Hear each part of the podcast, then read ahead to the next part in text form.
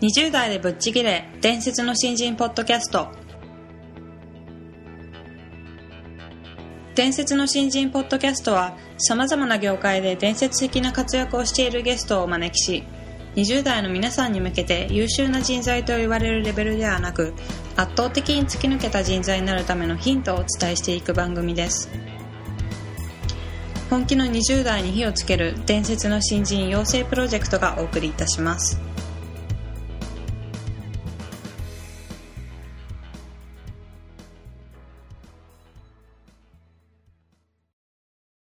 皆さんこんにちは。20代でぶっちぎれ伝説の新人ポッドキャストへようこそ。ナビゲーターの戸谷香奈です。伝説の新人養成プロジェクト小宮です。よろしくお願いします。よろしくお願いします。えー本日はあの小宮さんと一緒にはい。伝説の新人のプロジェ,、プロジェクトを立ち上げた、えー志垣十郎さんにお越しいただいております、はい。えー実は志垣さんは、えー株式会社インサイトコミュニケーションズの代表取締役なんですけども、えー実は私も今そこで勤めておりまして、うん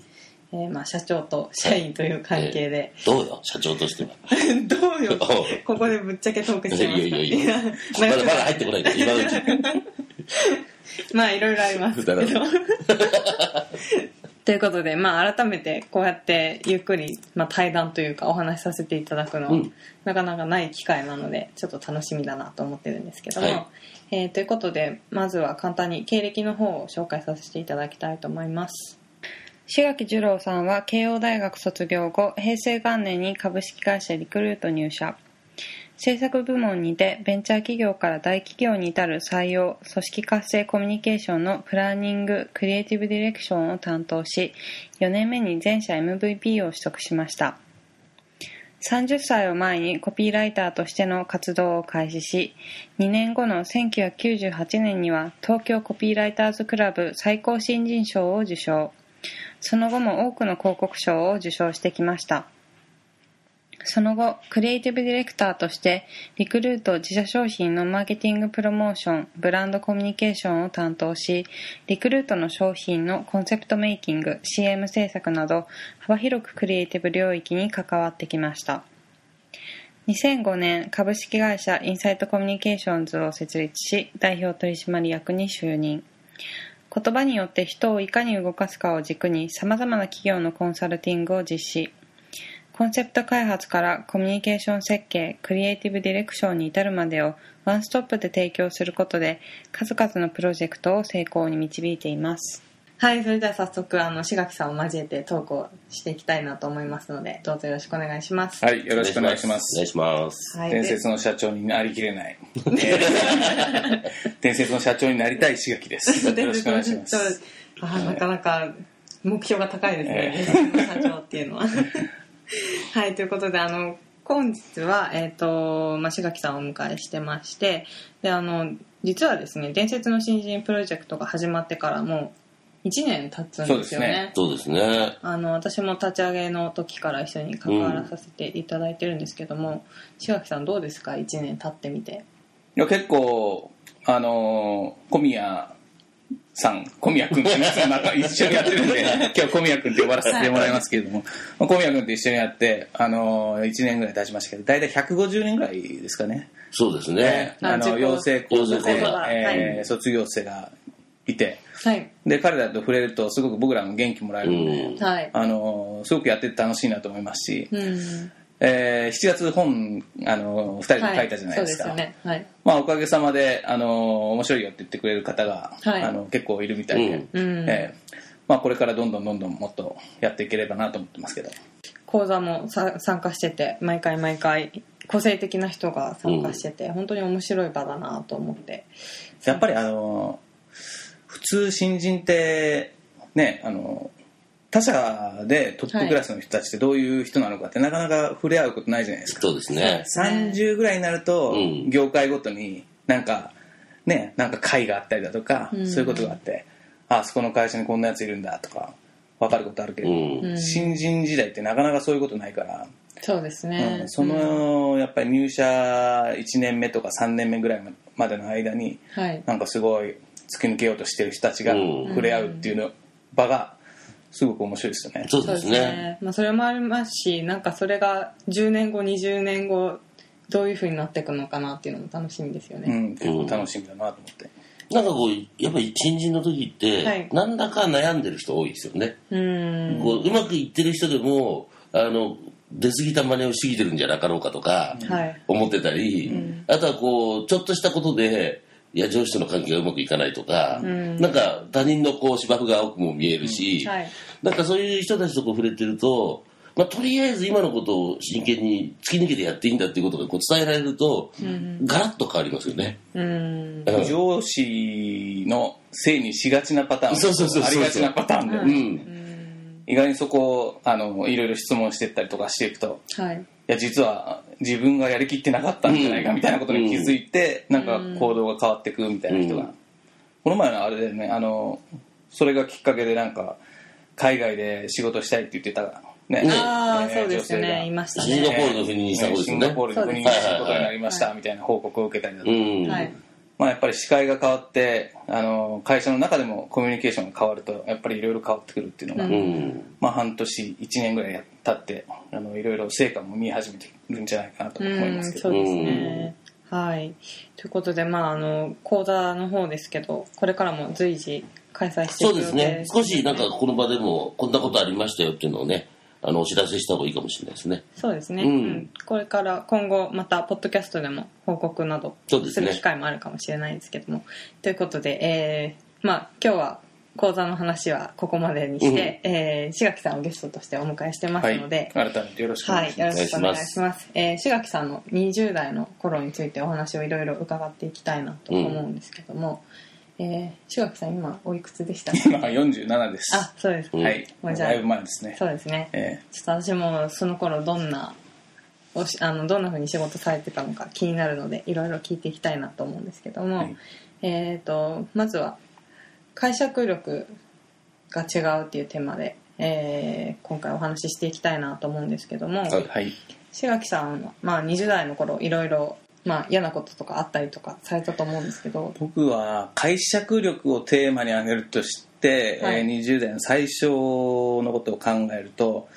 えーリクルート事件の時に僕内定者だったんですね。あはい、うん。で8月ぐらいに結構遅く決まったんですよ。うん。あのリクルートの入社が、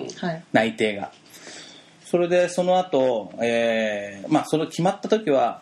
結構人に会って事件だ事件が起こってるのは知ってたんですけど、はい。えーまあ、実際に人に会ってみるとあれこの現場の人たちと報道されてるのにだいぶなんか違いがあるなというふうに思っていて、うん。で現場で会ってるこの人たちのエネルギーを信じた方がいいんじゃないかと思ってはい。それで一旦内定をいただいたんですよね、うん。そこで就職活動を終えましたと。はいでも周りからはいろいろ言われますよね。当然。こんな会社行って大丈夫なのかみたいなことだとか、はい。親も心配したりだとかしますし、まあ、先輩たちもいろいろ心配されて「いや大丈夫です。頑張ります」みたいなこと言ってたんですけど、うん。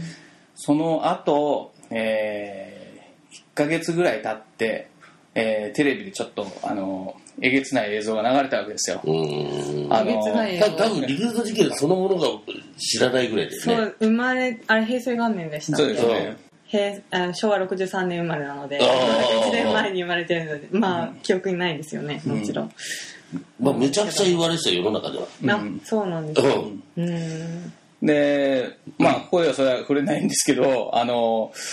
要するに事件のピークとなるような、うん。あのニュースが流れて、はい。それで、まあ、日本中を敵に回すような、うんうんうんあのことがあったんですよね。そんなすごいええ。ことだったんですね、でその時に、えーちょうどどうですかね1ヶ月後ぐらいに内定式を控えていて10月1日ですよね内定式控えてて、それでその時僕いろいろ考えて本当にこの会社大丈夫なのか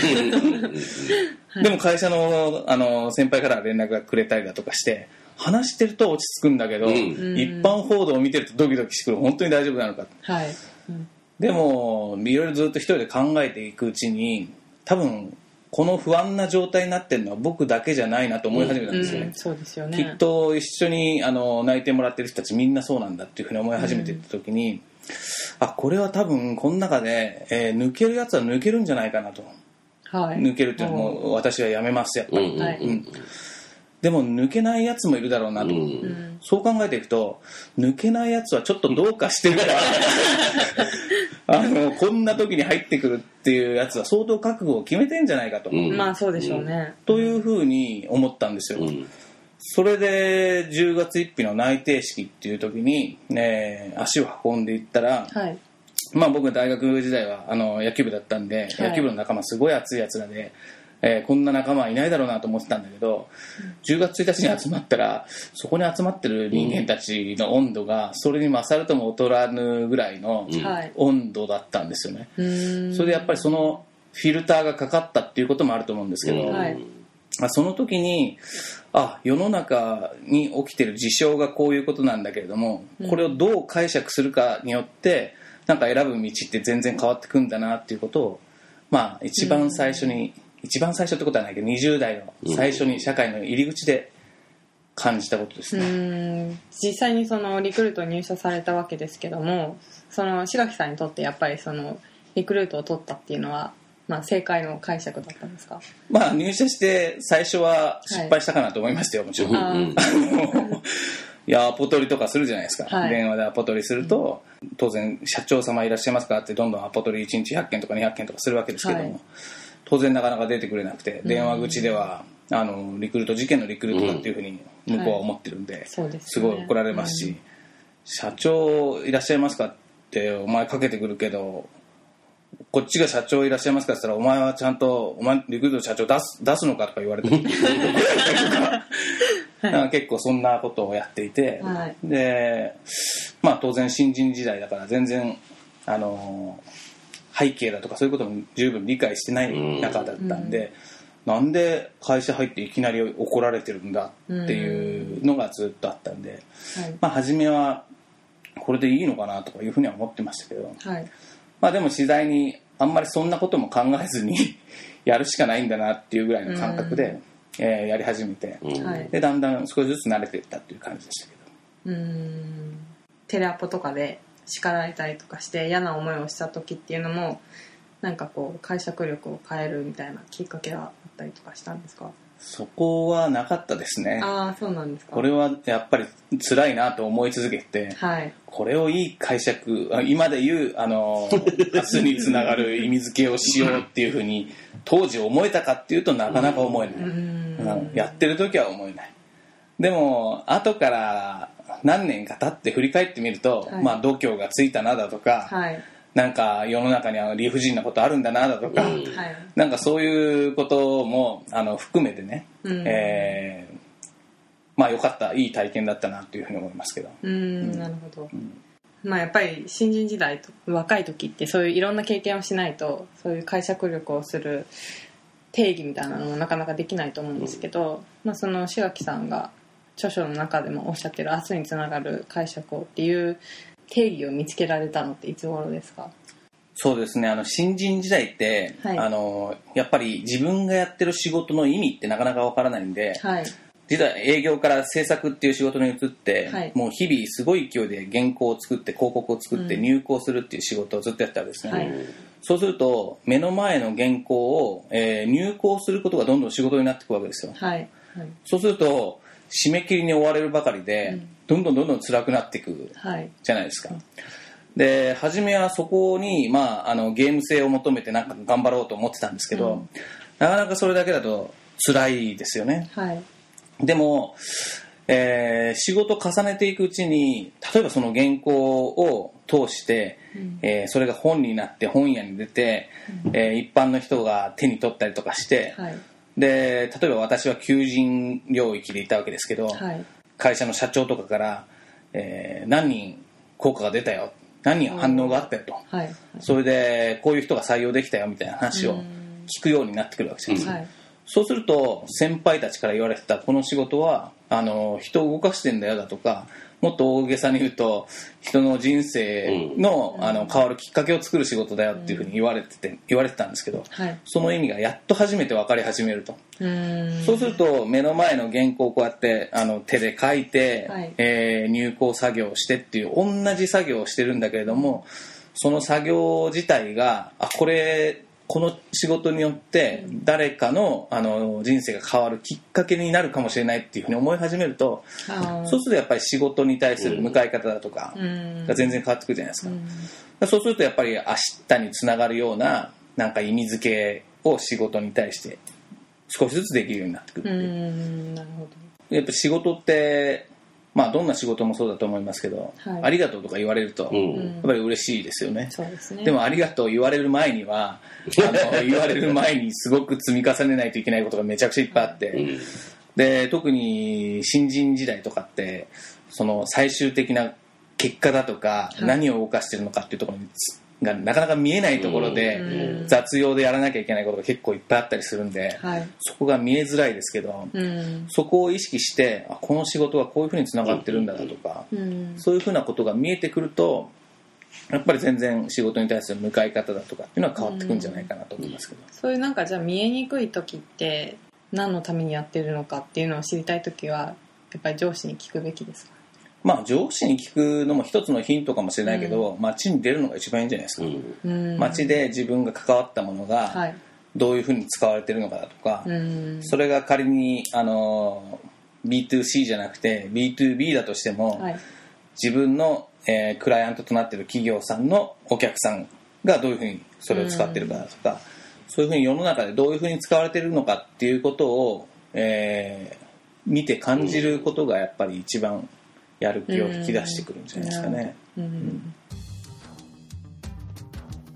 あの志垣さんの代の人たちって結構いろんな本を出した人だったりはい。そのリクルートの中でもねはい。主要なポストに割れている人が多くて、ああそうなんですね、うん、あの大学がよっぽど変わってるっていうのはみんなで言ってたぐらい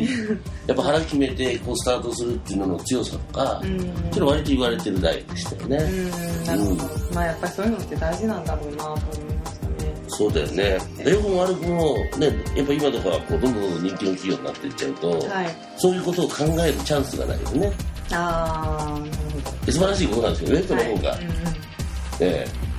うん。まあでもある意味そういう逆境のある中でえうん。どう解釈するかっていうのはある意味まあ強みになりそうですけどね。そうですね、でも本当にいろんな方と話してて大体ひどい目に遭わずにはい。成功者になってる人あんま合わないので、はい。えーだなんかそんな時にこうね、まあ、あの未来明日につながる解釈ができるうん。癖がついてるとはい。強いよね、そうですね、うん。はいということで、えー今回は白木さんをお迎えした回の第1回目になりました。どうもありがとうございまはいした、ありがとうございました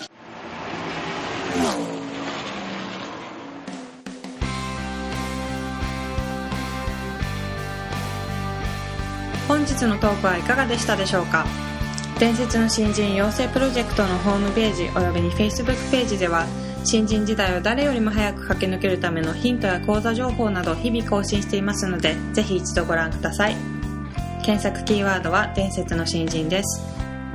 また集英社より出版されている伝説の新人20代でチャンスをつかみ突き抜ける人の10の違いでは20代のうちから身につけておくべき習慣について分かりやすく解説していますぜひ皆さんも突き抜けるための思考や行動習慣を新人時代の今にこそ自分のものにしていってくださいこの番組は伝説の新人養成プロジェクトの提供でお送りしました。